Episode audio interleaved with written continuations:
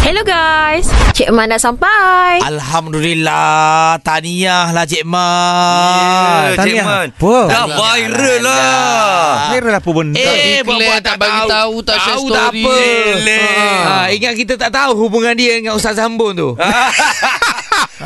Kau Lah, ni bini orang kau tahu tak? Ya. Eh, ya. Ah, Iyalah. Bukan embun yang itu, Lah. embun yang lain. Embun tu. lain. Ah, mulai. Embun yang kat Johor tu.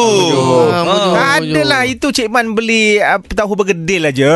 Oh. Eh, Eh. Cik Man sekarang ni dah kecoh tahu yang Cik Man ni bertunang Lepas tu Cik Man menyembunyikan Ah, pertunangan ah. Cik Man tu Eh, Cik Man dah bertunang ni janganlah sembunyi-sembunyi kenal bagi tu semua orang. Ah, sebab benda ni benda tunang tu benda yang tak confirm.